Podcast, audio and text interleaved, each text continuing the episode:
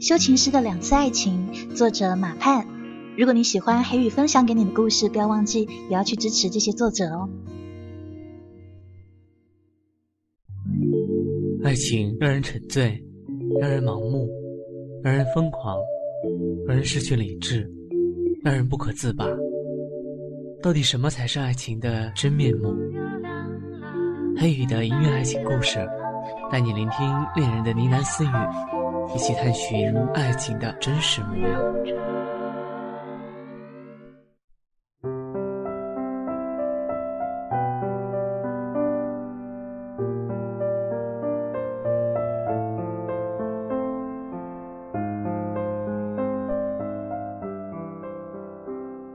或许幸运的人一生都会遇到两次爱情，一次耗尽了热血，一次融化了坚冰。而那些不幸的人，或许只遇到过一次。从那以后，即便身处万花丛中，也难有笑容了。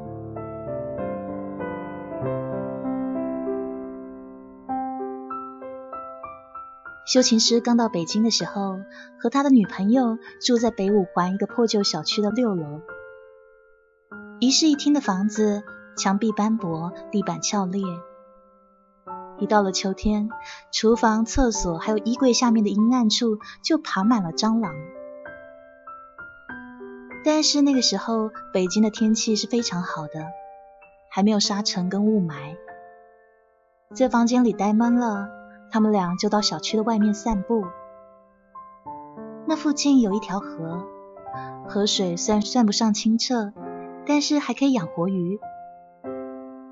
有很多有信仰的人，周末从很远的地方过来放生。修琴师的女朋友名叫六六，和他一样是成都人。他们俩是结伴来北京的。又或者说是修琴师陪六六过来北京。对于修琴师来说，这一趟北上就是不顾一切的爱情，而且也是说走就走的旅行。六六学的专业是法语，待在北京、上海之类的城市会更有前途些。不像修琴师，他有祖传的修琴手艺，只要带着鱼胶、鹿角霜还有生漆。到哪都能过活。来北京的时候，高铁还没有开通，修琴师买到两张票，都是靠窗的硬座。虽然要坐三十多个小时，但是因为两个人都是第一次出远门，新鲜感消除掉不少疲惫。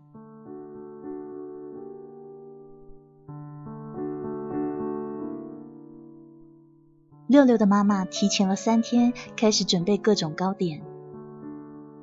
临上车前一天还卤了一锅修琴师最爱吃的猪蹄，所以他们上车的时候除了衣物之外，拎着满满三袋子吃食。上车以后，两个人就开始吃，车开到保定才把东西通通吃完。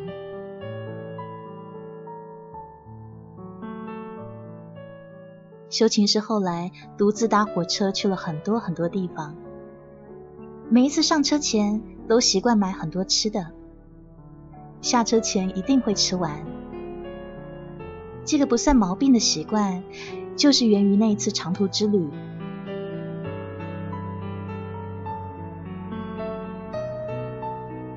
刚到北京的时候，修琴师找不到活干。北京是高速发展的现代化城市。在那弹古琴的人已经不多了，就算有一些吧，琴坏了，他们也习惯去买新的，而不是去修。好在来的时候带的钱还算多，所以修琴师也不急。他想，其实只要在第一年房租到期前找到活干，建立起自己的人脉网，就不怕日子过不下去。女朋友六六的状况也不算好，一到北京她就病倒了。六六先是水土不服，后来变成肠胃炎。好不容易好点了，去找工作，却也屡屡碰壁。北京的机会多，可人才也多。在激烈的竞争中，六六这个说话还带点四川腔的漂亮姑娘，优势并不明显。但他们两个都是爱面子的人，轻易并不想回去，尤其是修琴师。来之前，他信誓旦旦的答应了六六，还有六六的妈妈。如果就这样无功而返，他觉得对不起六六。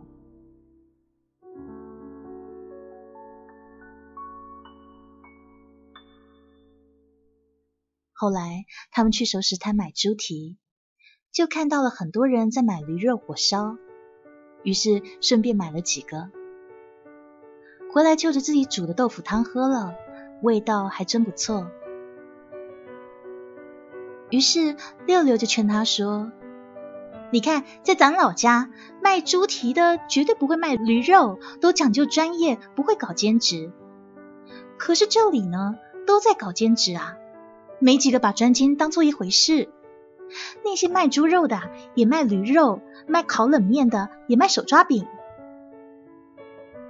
修琴师还在回味那驴肉火烧的香味，不是很懂六六的意思，就问他：所以呢？所以我觉得呢，你不一定非要修古琴啊，小提琴还有口琴也可以顺带修一修嘛。于是，修琴师开始修各种琴。等到六六和修琴师分手的时候，修琴师搬出他们刚来北京时租住的小屋的时候，他的业务已经开展到修锅、修鞋、修眼镜上了。虽然跨度有点大，但好在都还是在维修领域。通过新业务的开展，修琴师的心胸也开阔了。他渐渐不再觉得修鞋、修家具是件俗事。要不是天赋不允许，其实他还想修修电脑跟手机呢。在修理坏掉的乐器还有家具生活品的时候，修琴师认识了一群独特的朋友。那些人都是怀旧的人，不管家里有钱没钱，东西一坏了，首先想到的是修。而不是扔掉去买新的。这群人对待感情也是一样的，和在乎的人在感情上出现裂缝以后，他们首先做的就是想尽一切办法去修补裂痕，而不是眼睁睁的看着裂缝越来越大，然后找个合适的机会分手，换个新的人继续。在和六六的感情出现裂痕的时候。修琴师第一个想到的也是修补，但是他这个人天生情商低，鱼胶、鹿角霜还有生漆也帮不上他的忙。当六六化了大浓妆出门的时候，他只会嘱咐一句：“你早点回来，路上小心啊。”他从来也不敢硬拉住六六说：“别去了，咱别去了。”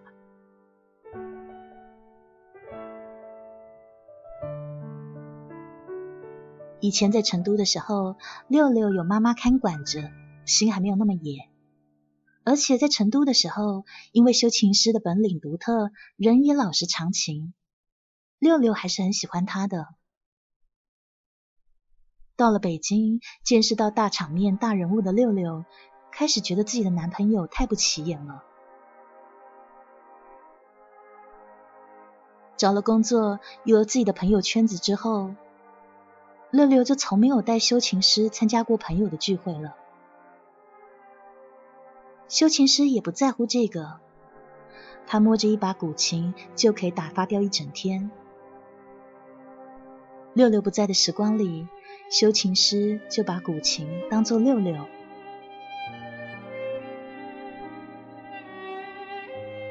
在北京待了两年以后，六六终于腻味了。他想要到更大的地方去，但是不想带着修琴师一起。六六眼里那个更大的地方在法国的东南部，一个具有文化城之称叫里昂的地方。于是六六让修琴师在北京等他，并且跟他一起瞒着自己的妈妈。修琴师答应了，还卖掉了随身携带二十多年祖传的那把古琴。他把卖琴的钱给六六做盘缠，因为那个地方太远了，去很远很远的地方一定要带足盘缠。这是六六妈在成都送他们上车时说过的话。六六妈不在身边之后，修琴师感觉自己都快变成他的妈妈了。到了里昂以后，六六经常打电话回来。最初，修琴师是非常期待他的电话的。在这个举目无亲的大城市里，听到六六用方言跟他说话，他会觉得格外亲切，就好像他们还在成都，还在相爱，还在那懵懂无知的年纪里。修琴师住的楼下有个花坛，六六刚走的那段时间里。他每想六六一次，就会在花坛里埋下一颗紫罗兰的种子，因为六六曾经跟他说过，紫罗兰的花语是永恒的爱。修琴时希望花开的时候，六六可以回来，希望他做梦的时候，六六也在想着他。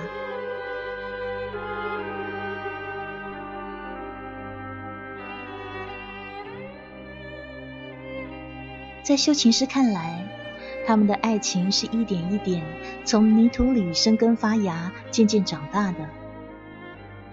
尽管现在看上去蔫蔫的，不如市场上来路不明的那些鲜花好，但总有一天，六六会明白，还是知根知底的花好，会给他时间，让属于他们的花真正的盛开。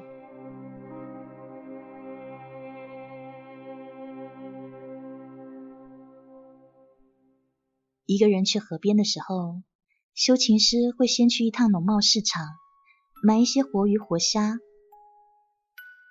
虽然他没有信仰，但是放生会带来好运这种说法，在六六走了以后，对他来说是一种安慰。六六在电话里说，里昂有很多很多的河流，罗纳河跟索恩河更是穿城而过。修琴师希望自己放生的鱼可以漂洋过海去到法国，代替他去看看六六。他知道六六刚到法国的时候过得并不好，但是他从来没有劝六六回来过，最多只是含蓄的说六六妈那边他快瞒不住了。可是六六才不管这些呢。打电话回来的时候，大多数时间都是要钱。原本修琴师是非常期待六六的电话，但是又不想六六过得不好，这让他心里很是矛盾。六六过得好的时候，根本就没空给他打电话。后来时间久了。他也就习惯没有六六电话的日子了。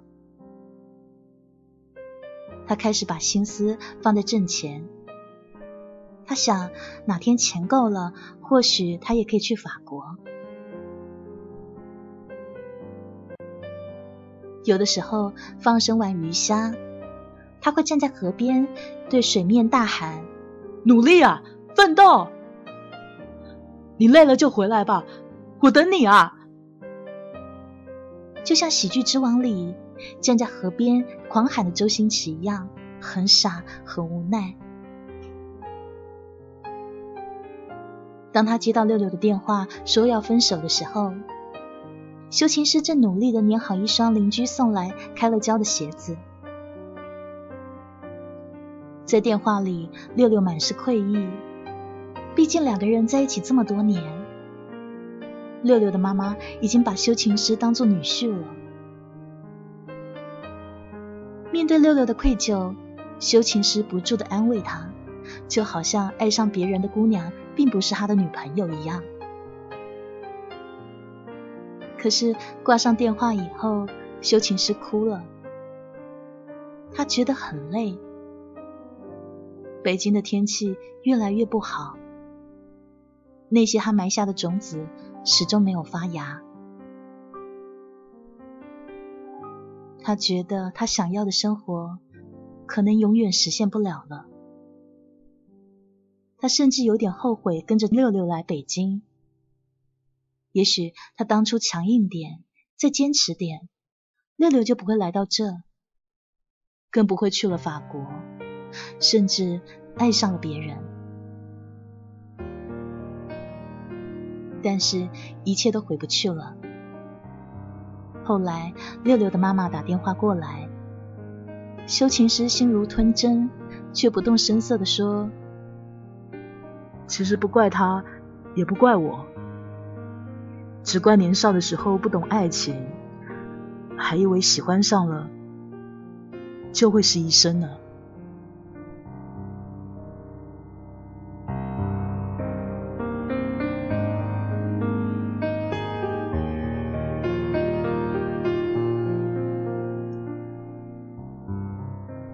修琴师后来离开了北京，也没有回去成都。他东游西荡的去了很多地方，最后在绍兴停了下来。绍兴跟成都有一些相似的地方，那怀旧的人很多，需要修的情也很多。不过他在这逗留，并不是因为情，而是因为一个靠调情为生、名叫阿秀的姑娘。修琴师刚到绍兴的时候，和平常一样，先去了一些琴行。阿秀公职的地方就是一家琴行，有客人买琴的时候，他就负责帮客人把琴调好音；没客人买琴的时候，阿秀就负责弹琴招揽人客。修琴师被琴声所吸引，驻足，然后叹气。阿秀的食指修长，原本是弹钢琴的天才，因为家境不好，有一次意外伤了手指，没来得及及时治疗。再后来，阿秀以调情为生，用力过度，那手指渐渐僵硬，眼影的水平也不如以往了。不过，从来没有人为阿秀的手指叹气过，因为阿秀是一个盲人，即便手指再灵活，在一般人眼里也是不幸的废柴。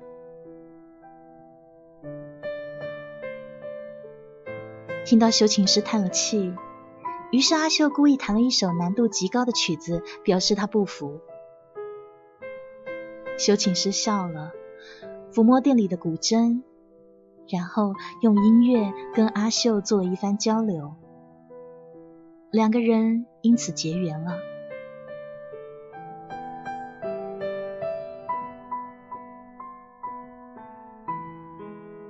在一起之后，修琴师对阿秀说：“你想去哪，我带你去，我做你的眼睛，替你看，再讲给你听。我知道你们女孩都喜欢去远方，去大的地方。”你虽然看不见，但是到了远方，你可以听到不同的声音，闻到不同的味道。但是阿秀却说：“我不想去远方啊，你身上就有远方的味道。我觉得远方是愁苦的，我们一直待在绍兴就好了。”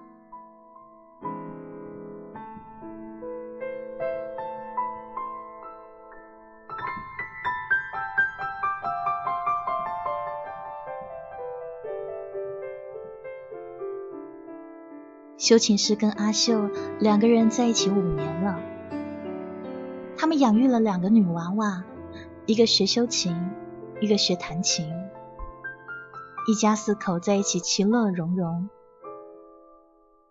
修琴师觉得很开心，他觉得是阿秀给了他第二次生命。他常常会想起他跟阿秀刚认识的时候与他的交流。那个时候，阿修问他：“你身体那么健康，来去自如，为什么总闷闷不乐啊？”我失去了我曾经视如生命的爱情，现在在我虽然来去自如，可是就像行尸走肉一样。你别只想着你失去的东西，多想想你拥有的东西吧。其实你有手有脚，能看又能听，你已经比很多人都幸福了，起码比我幸福吧。不能这样比的，你从来都没有看到过，所以不会觉得看不到有多遗憾。而我呢，曾经真真切切的拥有过那份爱，所以从来没有得到和得到后再失去，那感觉是不一样的。那你就歇一歇，听我给你弹一曲。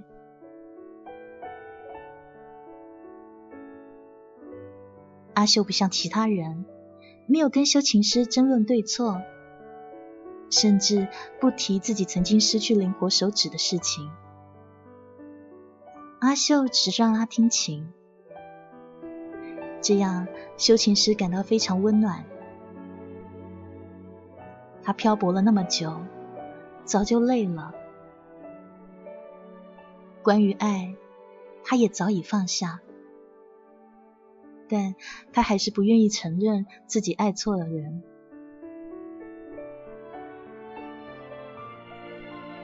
他只是想歇一歇，有一锅不需要修鞋就可以吃到的猪蹄，有一个可以听到琴声的被窝，这样就够了。他爱一个人，爱得精疲力竭，失去自我，何必再去指责呢？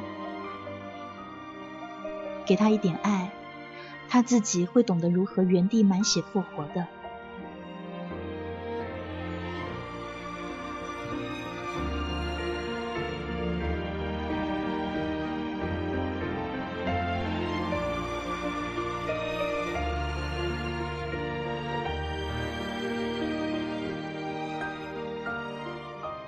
我喜欢高山流水，他喜欢假面舞会。年少时，因为不同而相互吸引；时过境迁，终将因为不和而分道扬镳。或许幸运的人一生都会遇到两次爱情，一次耗尽了热血，一次融化了坚冰；而不幸的人只遇到过一次。从那以后，即便身处万花丛中，也难有笑容了。你是诗人，漫步在风花雪夜的早晨，你不怕冷，外面的气温正温和，你微笑着。我的眼眶却红了。你是诗人，细数窗外雪飘落多缤纷。你很快乐，享受着孤独的片刻。你多天真，以为一切是这样的。幻想的都会成真，难过的都没发生。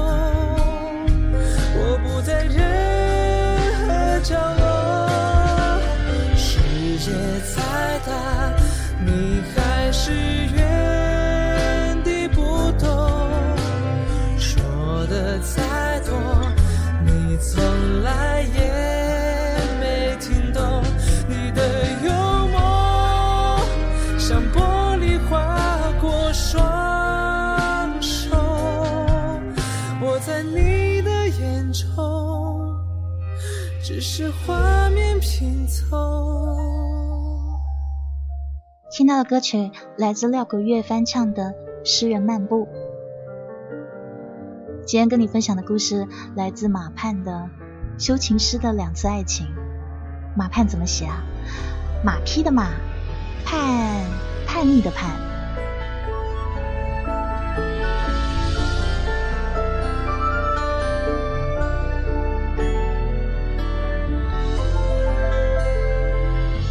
有人说今天是悲剧吗？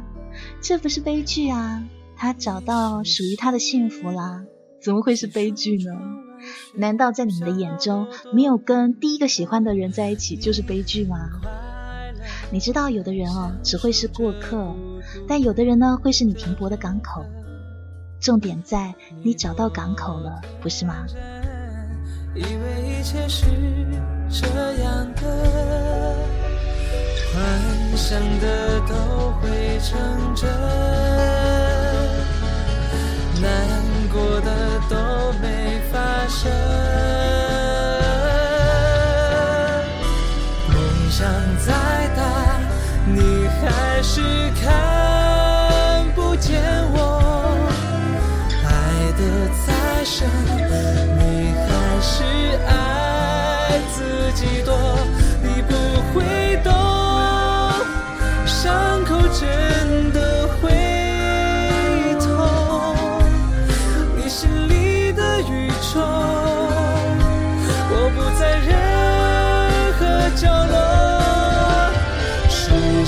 再大，你还是